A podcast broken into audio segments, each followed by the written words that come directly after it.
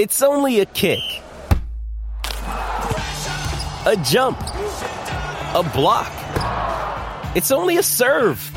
It's only a tackle, a run. It's only for the fans. After all, it's only pressure. You got this. Adidas. With threats to our nation waiting around every corner, adaptability is more important than ever. When conditions change without notice, quick strategic thinking is crucial. And with obstacles consistently impending, determination is essential in overcoming them. It's this willingness, decisiveness, and resilience that sets Marines apart. With our fighting spirit, we don't just fight battles, we win them. Marines are the constant our nation counts on to fight the unknown. And through adaptable problem solving, we do just that. Learn more at marines.com. You're listening to a Score North podcast right now, and if you're a business owner, so are your customers. In fact, I could be talking about your business right now, telling the tens of thousands of loyal fans about you and sending them to your business. Find out how you can partner with your favorite Score North podcast. Visit scorenorth.com now and enter keyword partner. Fill out the form, and we'll get in touch with you quickly. Once Phil, Judd, Declan, or others start talking about your company, you'll be amazed at how many fans start showing up. So visit scorenorth.com now and enter keyword partner. Get in the know. Non-stop Vikings talk. It's Purple Daily on Score North and ScoreNorth.com. Purple Daily on draft every Monday right here on the Purple Daily YouTube channel. We got Miles Gorham, we got Tyler Forness, Declan Goff here to take you through another edition of Purple Daily on draft where we break down basically the NFL draft from a year-round perspective. So on today's episode with training camp now basically wrapped up, we're going to get into the winners and losers of training camp from a rookie, and we'll also include second year players into that uh, conversation as well. Got a pretty packed show. We're going to probably touch on, obviously, the Trey Lance situation going to Dallas and the Vikings opting to most likely keep Jaren Hall. Uh, we'll get into some college football prospects. Which rookies maybe aren't in danger of? Uh, which rookies of the Vikings are not in da- or in danger of, of missing the 53 man roster? And some college football prospects. So a lot of things in the chamber. Now we are recording this on a Monday afternoon, about uh, 26 hours or so from the official cutdown day. The Vikings are already announcing a few cuts, so we'll try to keep this, I guess, as evergreen as possible. Uh, but there's probably going to be some changes to the Vikings roster between now and next week's episode of Purple Daily on Draft. So here's what we're going to do: we're going to start with the winners and losers of um, of training camp from rookies and second year players. We're going to break it down this way. We're going to have Forno give the winners from Vikings training camp from a rookie and second year players. So Forno, uh, floor is yours here. Who are, who are the guys that stood out to you, made the most of their opportunity, maybe solidified their spot on the 53? Who are the winners from the rookie and second year class uh, from the Vikings at training camp? Well, I, I think we would be remiss if we didn't initially start talking about Ivan Pace Jr. I had a fourth round grade on him coming into the NFL draft. And one of the reasons why he was so low for me was I didn't think he could move laterally well at all. And he was a liability in coverage. Plus, eh, being 5'10, 230, not exactly a guy that you can just stack and shed. He can utilize leverage somewhat, but there, there's a limit. Once an offensive lineman is actually able to get their hands on you, it's really hard for him to actually shed the block and make a tackle, which is something you need in the running game from your linebackers. And it's a tough find right now with modern day linebackers because you need so much pass coverage. And you're getting a lot of these safety hybrid types like uh, Brian Asamoah, former safety. DeMarvion Overshown was just drafted by the Dallas Cowboys, unfortunately, towards ACL. He was a former safety. And you're getting like these 220, 230 pound linebackers who are relatively skinny, but they can run, they can cover, and they can eat space up quickly. That's kind of the modern day linebackers. You're not finding these thumpers. And that's why Jordan Hicks is going to be a valuable piece for the Vikings this year. He's an old school thumper. You're not going to want him doing a lot of coverage. You're going to want him manning gaps. You're going to want him stacking and shedding, just doing basic core concepts in the running game to be able to prevent some of those long gains. And that's where guys like Asamoah and Pace can really take advantage because one of Pace's biggest strengths is rushing the passer, finding gaps, shooting them, and being able to utilize his size to kind of sneak in under offensive linemen to be able to create pressure. That's what he's great at. I don't know if he'll ever be an every down linebacker, but what he does well is so good that he's going to find a role on this team for a long time to come because of all those little things I mentioned. And after that, it's it's really Ty Chandler. I I thought the entire time he was going to be running back too. and they're the Vikings tried out Kene Nwangwu in minicamp. And I opine like, well, are they actually believing in Nwangwu? Because they haven't shown it in two years, two different staffs. Or is this them trying to see if they can make something work moving forward? Well, he got hurt, so we'll never really know how much he would have truly progressed throughout camp.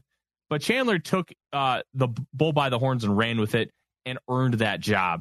His performance against the Seahawks was excellent. And then he followed that up with a good performance against the Titans. And he didn't even have to play against the Cardinals, which shows you how much he improved over that time.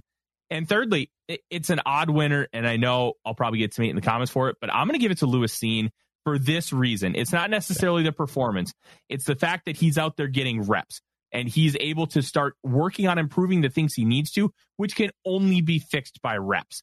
So from that aspect, I'm calling him a winner. Uh, outside of that, there's there's really not a whole lot. Jay Ward flashed against the Cardinals, but he wasn't really around those first two preseason games where he was making like really nice plays. But he flashed really big in the third game, so that was nice to see. Obviously, my boy Jaren Hall that showing progress each game.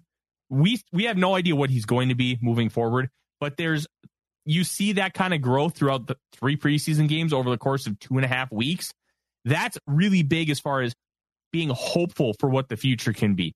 And I thought that that was really nice. But the, there wasn't a whole lot noteworthy with this this group of young players. And sometimes that's a good thing. Sometimes that's a bad thing. It depends how you contextualize it. But I think uh, for blatantly different reasons, Pace Jr., Chandler, and Cine are my big winners of training camp from this young group. Interesting list there, man. Um, Pace probably being like the crown jewel for sure biggest winner here, right? I mean, UDFA, who made the mm-hmm. most of his opportunities, probably going to be a starter or play at least significant snaps uh, come week one and beyond for the Vikings. Ty Chandler was weird because I feel like in the first maybe week, we could have maybe had him in the loser category. But I think as time progressed, he clearly earned the running back two spot. I wouldn't say he won it. He's not a winner by default, but he definitely, I think, turned enough heads and said, no, this guy definitely wins he the RB2 job. by default. Boom. Perfect way to sum it up. And then Lewis Cine. That's interesting because I wonder if Miles maybe has that in the loser category here. I like your explanation, Forno. Uh, but Miles, who are the biggest losers for you in training camp? And I guess just to get get it out of the way, was Cine one of them? I mean, to a degree, yes, I would say he is. But to Forno's point, I think it's hard to put him on the same level as some of the other guys, mainly because of the injuries coming off of and just the reps he needs it's really hard to expect a guy to come back from an injury like he, a compound fracture that he had in the middle of the season last year and come back and and play with the confidence and play with the like tenacity that you would hope for. Um, but to the same degree, I still think being the fourth, fifth safety on the team is isn't a great thing for a first round pick in year two. But I'm I, I don't have him. I have him on my list as as one as a loser, but not in like this. Probably in more ways of like what Forno is saying, as I think there's some positives to take from it. And mm-hmm. I don't want to just only make it all about the negatives for him because I think there's a lot more. Whereas a guy that I kind of want to take some of the negatives for is Andrew Booth Jr. Um, I think I think there's more of a negative to say about him because yes, there were injuries for him as well, but that dude's never been healthy, and that's one that's one that's issue one for him. And then the other issue for him is the fact that he just hasn't played well. He hasn't really shown enough to warrant the team to trust him to be the even the fourth cornerback on this team right now he's behind Joejuan Williams. Like that dude was playing into the second half on Saturday against the Cardinals, and you just saw a lot of inconsistent play. And I don't know if you want to chalk it up to like the scheme change for him last year into this year with Brian Flores, or if you want to just t- chalk it up to the fact that the health and just not picking up the defense as well as you'd like him to. Um, but the technique and just letting guys that you would hope a second round pick wouldn't let win are beating him. And like guys like Jake Bobo for the, the Seahawks, you know, you know, guys that are lesser named, um, UDFA's and those types of things, just kind of beating him one on one when you wouldn't expect a player of his talent to to kind of beat to let him beat him. So I'm a little, I'm just disappointed in that, and like we just haven't seen more. And my hope is, I know there's been talk of like him getting cut, him getting traded. I think it's premature to to like go that route. I think they should keep him, try to develop him behind the scenes, be your fifth cornerback or what have you, and see if he can build off of um, some of these snaps that he's been able to have the last couple of preseason games. But um, yeah, he'd be my my first loser. Um, or, and then then to, to piggyback off that, I think Brian Asamoah is kind of my next one. Hmm. Not because I think he's bad.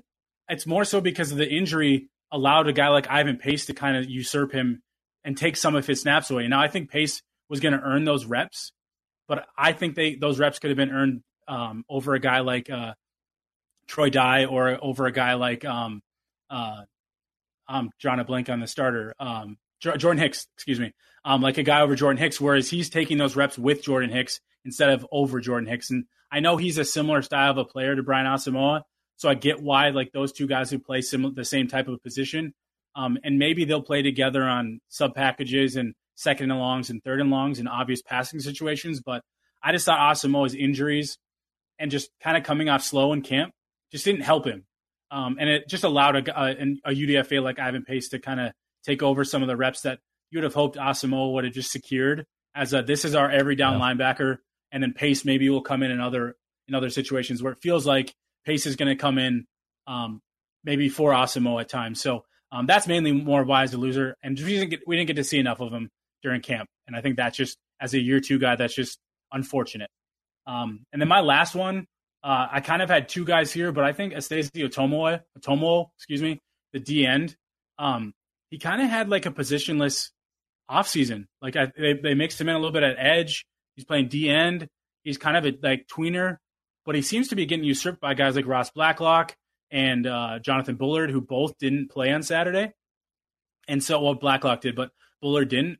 And so my issue is a little bit there is um, a guy in year two you'd hope would maybe take jobs from those those veterans that are on minimum deals.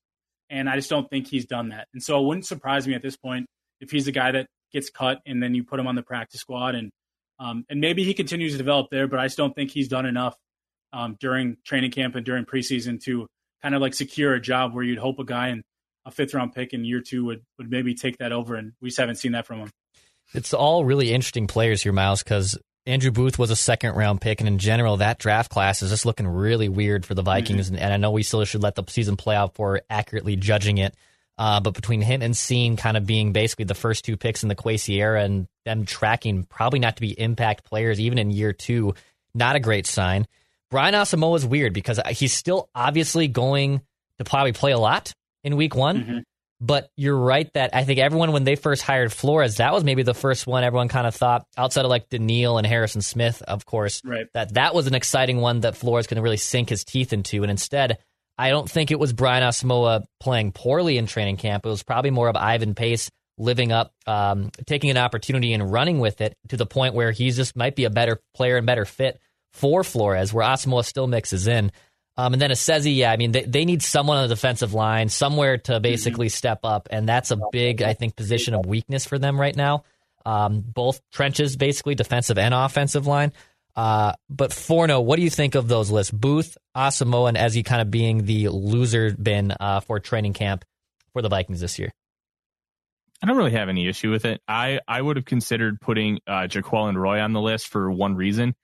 Guy didn't play the first two preseason games, and – what mm-hmm. with his trajectory downfall when it came to draft stock is he was actually projected by Bleacher Report to be the Vikings' first round pick last summer, and he obviously fell to the fifth round. A lot of that had to do with LSU turmoil, bringing in Brian Kelly, and there's that video of him basically standing behind a prospect, going like this, and just looking like he is actually just an old white dude, which he is an old white dude, but it just made himself look even more so like one. And there was a lot of turmoil coming from that program, the Kayshon Boutte stuff, where there was rumors of him doing all kinds of things, which I won't say on the air, but if you know, you know. And I just wanted to see him play more. He was obviously getting some reps with the ones this past week during practice, but he needs reps. He needs the ability to get on the field and I thought that aspect kind of made him uh, a loser for me. And Asamoah, that he needs to play. That's that that's was, my, that was it for me too. Yep. Yeah. If he doesn't play, it, his biggest issue is misreading gaps. So if he needs to hit the A gap on the right side, but then he instead, oh, I'm going to hit the B gap on the left. So, because I think that's where the run is going. That's what turns a five yard gain into a 30 yard gain. And those are the reasons why he wasn't playing a lot last year because he just wasn't consistent in that area. That comes with time. You can't learn to that and drill that with Madden. You can do a little bit of that with film, but you need to be able to see that in a live game situation. That's just something you, it's very difficult to simulate. So I'm, I really would have liked to see him actually get extended run in the preseason for that reason. And he didn't. And that could really show up big in the first few weeks of the Viking season. And one of the reasons why you've seen speculation, including from Doogie, that there's potential that Pace could end up being that starting linebacker, which I don't think should be the case. But he needs time to just figure out the little nuances because one, if he picks the right gap and he points and shoots, he makes really big plays. And that, that can be a massive benefit to the Vikings, create third and longs and make things a lot easier for the defense. But he needs to be able to get out there and play. And it was really disappointing he wasn't able to. Hey, you know what's funny? Go ahead, Miles. Yep. I was just to say, what's funny to me is the first two picks in the 2023 draft would be considered winners, and then the first two picks in the 2022 draft. I mean, I, I know like is in a different situation, but mm-hmm. like they're kind of losers in that aspect. So it's kind of a, a reverse role there. Yeah. But I think besides those two, most of the young guys are kind of losers in a lot of ways. I don't not like losers like but I think there's just not a lot of guys that have stepped up the way you'd like them to. Like Jalen Nailor missed all of camp essentially. Andre mm-hmm. Carter was a, was a huge like UDFA signing, got like one of the most UDFA like guaranteed money in like the history of the NFL. Um, McBride was a disappointment. So it's just a lot of young guys. You just didn't we didn't see a, enough of them step up like I think we would have liked them to. So that's what I was about to ask about Andre Carter, the Andre Carter, who um, yeah got three hundred thousand base contract, a forty thousand dollars signing bonus. Yeah, mm-hmm. Tom Pelissero noted it was one of the biggest commitments ever to a UDFA. Is this someone Tyler you see going on the practice squad most likely? Does he not make the fifty three then? I really don't know. It depends on what the Vikings intel is on if they can actually sneak him onto the practice squad. Because when you watched him, he was exactly what you thought he'd be. He when he bends around the edge and gets a really nice speed rush, excellent. He can pursue really, really well. He's not strong enough to be able to hold the point of attack. And then once he does actually engage, well, he doesn't have a lot as far as a pass rush repertoire. That's fixable. Like I can teach you how to use your hands. I can teach you a rip move. I can teach you a swim, a club. I can teach you all those little things. I can't teach you strength. You got to be able to put that on yourself. He looked significantly bigger when I saw him in training camp than when I watched his army film. That's a net positive, but the the core strength still isn't there to an NFL degree. And it may not be for one, one or two more years, just because when you talk about the military training versus NFL training, they're counterintuitive to each other. And that's one of the things that makes a transition from the military academies to the NFL extremely difficult. So when I take a look at what his prospects are, it's do the Vikings think they can sneak him out of the practice squad? Last year they kept Luigi Vilain, and his preseason was very inconsistent. I wouldn't be shocked if they try to make a trade for a guy like DJ Wonnum because I just I think he's completely replaceable, and you might be able to get a fourth or fifth round pick for him, and that could be a benefit to, and that's how you end up keeping an Andre Carter. So when you're playing all this roster math, there's a lot to go into it, but Carter was exactly what I thought he was. Great bending is not strong enough to be rosterable, but that still may get him picked up by another team. Let's take a look too at this uh, 2023 Vikings roster and maybe see who doesn't make the 53. One guy that wasn't on either wasn't on the loser list, at least from Miles, DeWayne McBride, who was someone we hyped up a lot uh, when the Vikings drafted him. Great college career, had an opportunity to maybe be RB two, but probably I think of all the six guys: Jordan Addison, Mekhi Blackman, Jay Ward, Jaquelin Roy, Jaren Hall, DeWayne McBride's probably the one, and maybe Jaquelin Roy, that doesn't make the 53. Miles, do you think DeWayne McBride's more of a practice squad guy? Yeah, I, I think he's a practice squad guy at this at this stage. The way they've they've talked to veteran running backs and yeah. considering those guys like a Mike Davis or even a Kareem Hunt, I just don't think they I don't think McBride's ready. He doesn't look explosive. He like I think there's there's obviously some solid runs and we saw it on Saturday from him. He looked better in the third game than he did the first two. But um, I just don't think he's ready for you to trust him to be your third or fourth running back. He's just not. Like they need a guy that can can step in if Chandler gets if Chandler and Mattison get hurt, and McBride just isn't ready for that. So I think he's a an easy practice squad candidate for me. Yeah, it was really too bad because I thought he was going to be potentially a backup running back here uh, mm-hmm. with it being basically an open competition behind Alexander Mattison. Uh, do you think, Forno, that DeWayne McBride will stay on the practice squad and he won't get snatched up by another team? Do you think he's able to kind of stay here and get some reps, or is he someone that could actually be pounced if uh, the Vikings put him on the practice squad? I don't think you let him off the roster. And okay. it's not necessarily saying that he's earned a spot on the roster based on his performance so far during training camp in the preseason. But there's a lot of potential there. And teams saw that UAB tape where he was the number one rusher in all of college football with over seven yards of carry. He runs like a, like a car wreck. And it, some of the issues that he had were poor blocking. And uh, yeah, he needed to be able to show a little bit more wiggle with breaking tackles and being able to see and hit the hole. But a lot of the issues that he was experiencing in the running game were not his fault. And I think that's that really manifested itself a lot in the Arizona game where he was eh, getting holes opened up for him and being able to hit them. I think if you put him with the first team offense, he'd be okay. And I think that's something where that can really make an impact on what we think of a lot of these young players. And I, I, really don't think with his talent you can sneak him onto the practice squad. Yeah, it, there's very few players who get claimed every single year, but McBride only fell because of uncertainty with what his measurables were, and I think he put enough on that in that Cardinals game to show, yeah, he's going to be just fine, and there's really something to develop with him. I, I don't think they can afford to let him go just the same way they kept Ty Chandler last year taking a look at the quarterback side. So Jaren Hall uh, finally gets a start, plays really well, honestly, I thought, in, in maybe you can call a very meaningless preseason game, but still meaningful for a lot of different players. He gets the start, leads a couple touchdown drives. Um, Miles, what did you like from Jaren Hall from that preseason game? And a two prong question, too. Should they have made the trade for Trey Lance, or did they do the right thing, not forfeiting a third uh, day three pick and just keeping Jaren Hall? Well, to start, I think um, Jaren Hall played really well. I think the first half is the area I wanted to focus on the most because that's when most of the second, third team guys, NFL type players, are going to be on the on the field. Whereas that second half, there's more the third string guys that that are literally trying to just stay in the NFL and practice squads and maybe XFL, UFL type tryouts, CFL type tryouts. So um, I thought he looked really good in the first half. And what I was excited about was it they didn't overcomplicate it for him. They did a lot of boots. They did a lot of those things for him to make easier reads and decisions. And I think as he develops and gets those reps, that's just really important for young guys to just kind of get his feet wet by giving him some easier opportunities. And I thought I loved uh, it was the one throw to Blake Proehl. I think he stepped up in the he stepped up in the pocket, found him coming across over on an over route and hit him right near the sideline. And I thought that was it was like a, it reminded me of Teddy Bridgewater a little bit. I'm not saying he's going to become Teddy Bridgewater, but I think you know I, I love that. I love the anticipation, the throw, the and the awareness to like hit that fit, fit it in the in the in the really small window that there was there. Um, and I just thought he had really good command. It's really tough for a young guy to come in and kind of own a huddle. And I thought he did a good job getting people lined up.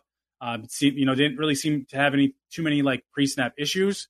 And I think that in itself is really important for a young quarterback to be able to get in and out of a huddle. So um, I thought he I thought he played well, especially after the first the first preseason game. I thought we've seen consistent progress as you would like to see from a fifth round quarterback, uh, rookie quarterback. And so I'm, i was excited just to see that. So I think that in itself probably earned him a, a role in the 53 and to be that third quarterback um, and develop behind the scenes. So I'm excited about that. Then to answer your second question, I wanted Trey Lance back in the spring.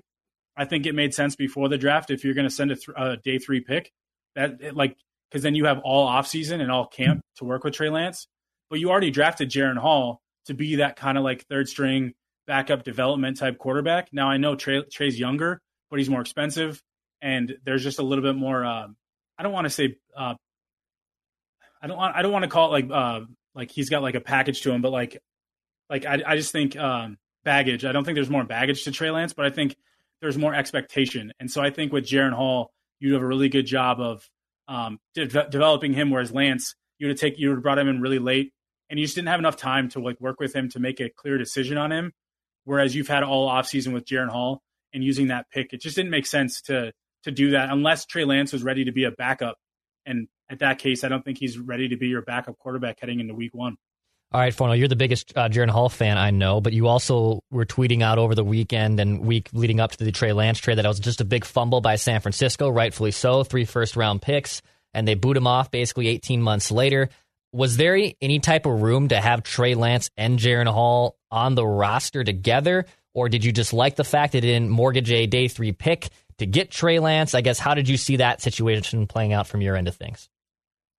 My perspective is I still think Trey Lance can be a really good starting quarterback in the league. He got screwed, royally screwed. The the Niners look, hey, we got destroyed by Josh Allen. Kyle's like, oh, I, I need my own type of Josh Allen, a guy who can just take things to a different level in my offense. So he gets Trey Lance, understands that Trey Lance needs time. Not only does he need time, he needs to play. He needs reps. That's the one thing he needs more than anything. And he doesn't get it.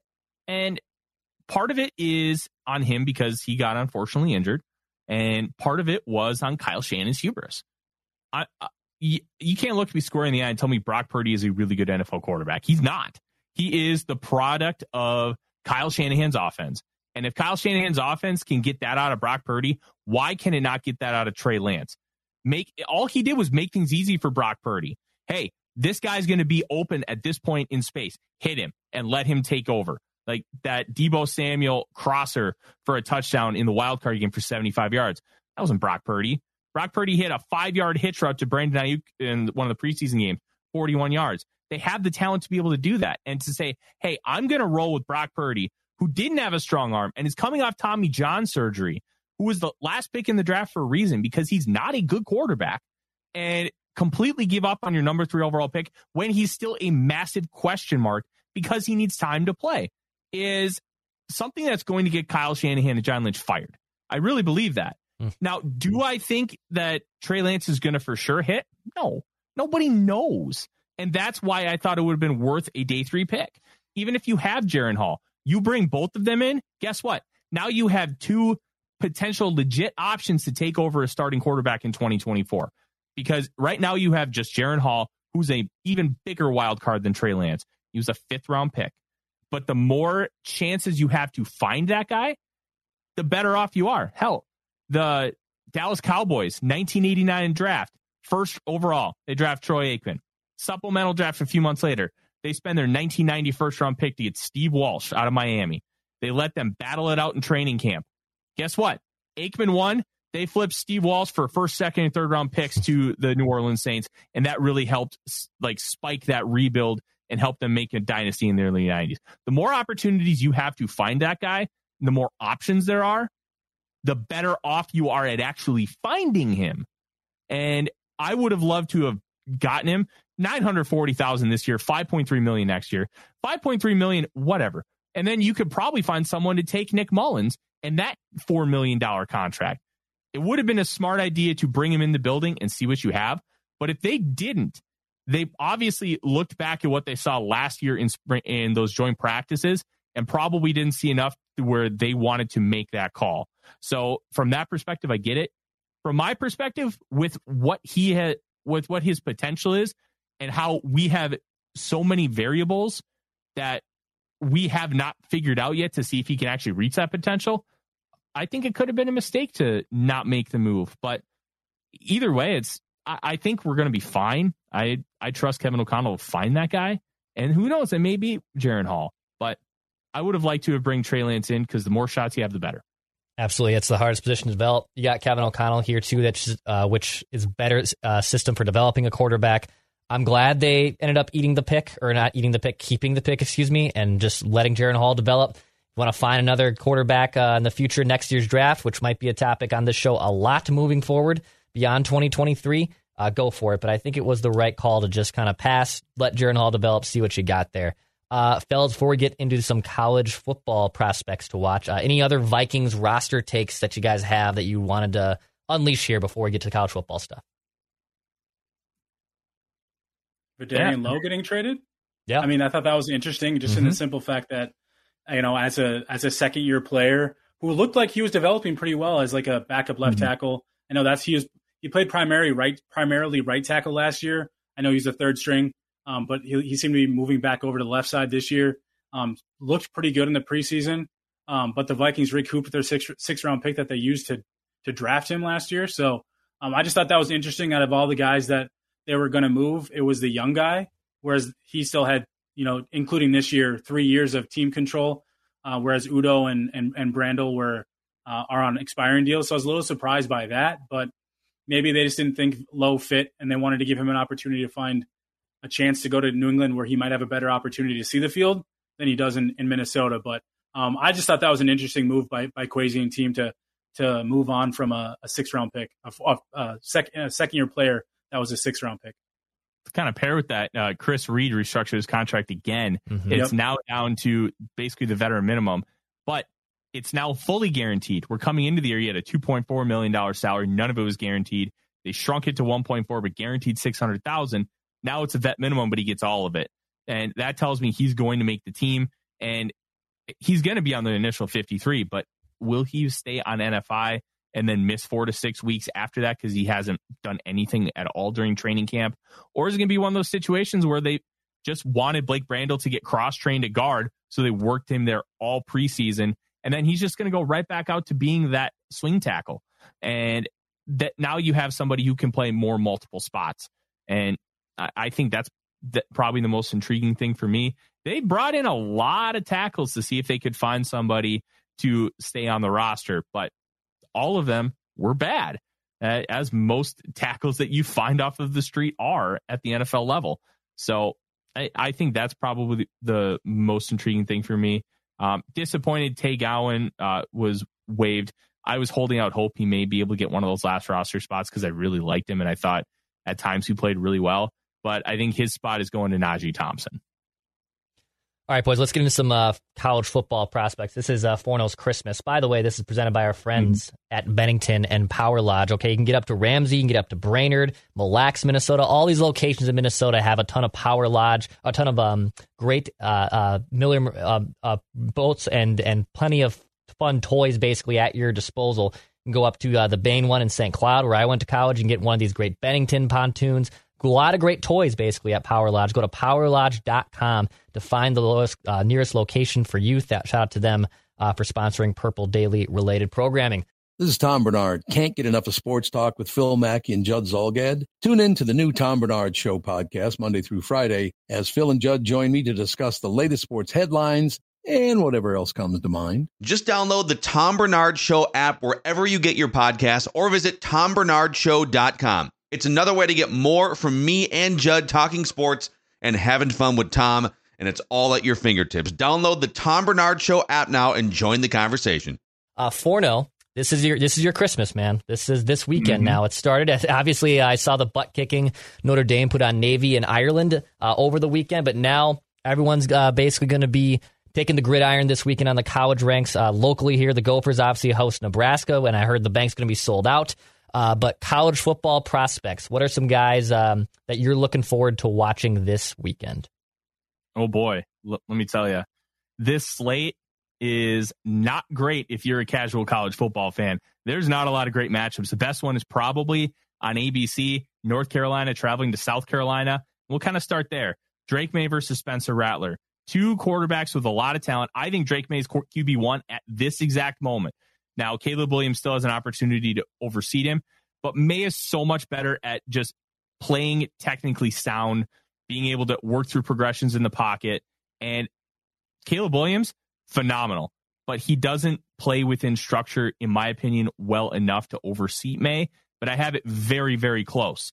Uh, Williams is just absolutely absurd, but he tries to make SportsCenter's top 10 every single play and doesn't just take the easy stuff. And to me, I want at the NFL level, I want somebody who's being going to be more willing to take that easy stuff, those 10 yard in routes, those hitches. I want that because that's going to translate a little bit more than just doing uh, the crazy stuff. Because hell, Johnny Manziel did the crazy stuff and he did it really well. Mm-hmm. But it, the basic stuff still wins you football games. That's why Patrick Mahomes is so good because it's not just the the crazy stuff. Crazy stuff is incredible but he he hits those easy intermediate routes, and that's why the Chiefs are so good because he's just able to play the position of quarterback, not the position of playmaker, so incredibly well. And I think Williams just needs to take a step as a traditional quarterback. And then he's going to be QB1. But Maye has that already, and he already has a flair for the dramatic. It's not nearly to the level of Caleb Williams, but I'm a, I'm a big Drake Maye guy. Rattler obviously has that cannon five star kid. A lot of people remember him from that uh, Netflix show where he just came off like like a pretentious jackass. Well, he's fine now, and he he learned from that experience. And you talk to anybody in that South Carolina program that because Shane Beamer was his offensive coordinator initially at Oklahoma, they talk about how much he's matured and he's grown as an adult. And I think that's important to note. He's not the same person. And he really came on at the end of last year, balled out against Tennessee, top five team, balled out against Clemson, top 10 team, won both of those games, and then played well against the top 15 Notre Dame team in the Gator Bowl. So, how is Spencer Rattler going to be this year? Is he going to be able to finally put it all together? Is Drake Maye going to be able to continue? Because Phil Longo's not there anymore. And Phil Longo is an offensive genius when it comes to college football. A lot of variables in that matchup. Uh, Jayden Daniels versus Jordan Travis on Sunday. That's going to be fun. Jordan Travis is getting a lot of hype out of Florida State. I think we need to calm down just a little bit. I don't think he's nearly that level of a, an NFL prospect, but he is exciting to watch play football. And everything out of LSU's Jayden Daniels has really taken a big step this offseason. But he's always been a liability as a passer. Great on it with his legs, but very inconsistent throwing the football. How is that going to manifest itself this year? Has he really taken that step? And that's going to be a fun game to watch out of Orlando. Three more guys. If you've probably never heard of him, but wide receiver Tory Horton, Colorado State, transferred from Nevada, and he is a really good wide receiver and a college fantasy football dynamo. But he's going to face his best competition in Washington State in week one. If he can really perform well against a good Power Five team with a Jake Dickert run defense, that is something that can really manifest his draft stock and put him on the radar of people in the national media. And I'm excited to kind of see how that plays out. Plus, Cam Ward's in that game, and Cam Ward is basically Kyler Murray if Kyler Murray was sized like a real adult, because Ward is like 6'2, 205. Uh, two more Quinn Ewers out of Texas. Very inconsistent last year. They called him Mullet Mahomes coming out of college or high school. He had a perfect one rating uh, in the 24 7 sports composite, meaning he was the number one prospect across all of the recruiting services. But he was inconsistent last year. Everybody points to the Alabama game where he balled out, but then he got hurt right away at the beginning of the second quarter. Labrum injury on his non throwing shoulder. Same injury Baker Mayfield had in 2021, where he really struggled. And I think that manifested a lot of those struggles last season. How is he going to be able to do this season? Can he take a step with Arch Manning breathing down his neck for that job? The goal is to have Ewers start this year play really well, go to the NFL, and then Arch takes over in 2024. But if Ewers struggles, how is Arch Manning going to take over? Something to watch. Last guy, I don't like him at all. And I don't think he's going to be a good NFL prospect, but a lot of people do. And his name is Joe Milton out of Tennessee. And they face Virginia week one. Milton, 6'5, 260, he's built like a Mack truck. The Daunte Culpepper comparisons are interesting because of the body frame. Milton's not nearly the athlete that Daunte Culpepper was, but he has a bigger arm than Josh Allen, and he can throw it like 90 yards. Like some of the throws he makes are just absurd. But he won the starting job in Michigan, got benched. He won the starting job at Tennessee over Hendon Hooker, got benched in three games. He has been massively inconsistent his entire career. He's now 24 years old and playing in the most friendly offense in all of college football. How is he going to be able to stay consistent? Can he stay consistent? Can he hit the layups and not just layer it over the top of everybody, which is what he did against Clemson in the Orange Bowl? I want to see if he can actually be a quarterback or if he's a driving range guy. And what I mean is he can hit that deep ball, he can throw a beautiful pass, but can he do all the intricacies within the course of an offense? Because this is going to have him only use half field reads. It's basically going to be I'm going to look at this safety and it's going to tell me to go to one side and then I just have to wait for the slant to come open on the slant flat. That's basically what the offense tells you to do. It's very, very simplistic, very simple for a quarterback to run, and it makes their stats just go through the roof, which is one of the reasons why Hendon Hooker was so hyped last year, even though the hype was completely unwarranted, in my opinion.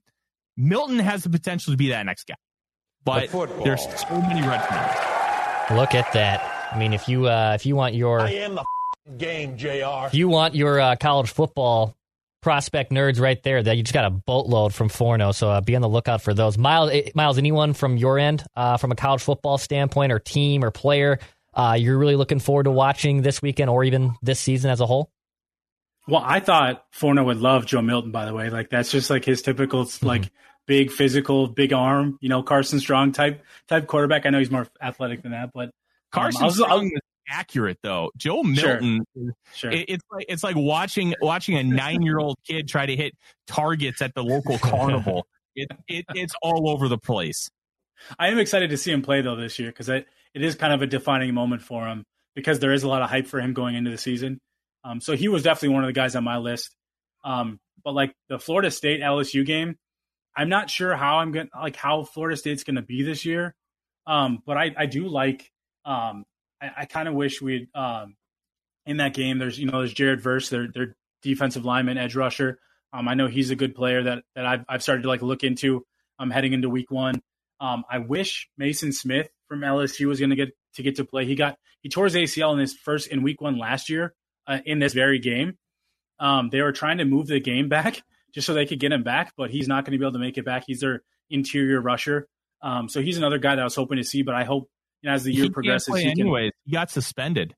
Did he end up getting suspended? Did I miss yeah, that? for taking an impermissible benefit. I missed that. So I missed that. Okay. In this day and age, in literally, how do you how do you do that in in the way that the NIL is now, dude? Like, come on. I missed that. So thanks for that update. Um, but he was someone I'm I'm still I'm still curious to like watch because I think there's potential there. Um, and then uh, Jordan Travis, the the quarterback there as well. I just think he's a he's got some potential to maybe become something. And then Jayden Daniels, the LSU quarterback transfer, um, hasn't shown a lot, but hey, hey, maybe, maybe there's something there with the dual threat ability that he's got that LSU can help unlock that I don't think Arizona State was able to. Love it, boys. That is a meat and potatoes episode of Purple Daily on Draft. You got uh, first and second year players, winners and losers. You have Jaren Hall, uh, Trey Lance conversation, college football prospects. All of this stuff is what you can expect right here on Purple Daily on Draft every Monday on the Purple Daily YouTube channel. Next week is Labor Day, so maybe a little programming note. Uh, we might have an episode maybe on the next day, Tuesday. We'll, uh, we'll we'll discuss that and get that at you though sometime next week. Um, Purple Daily on Draft every Monday here on the Purple Daily YouTube channel, where we just want to see the Vikings win a Super Bowl before we die.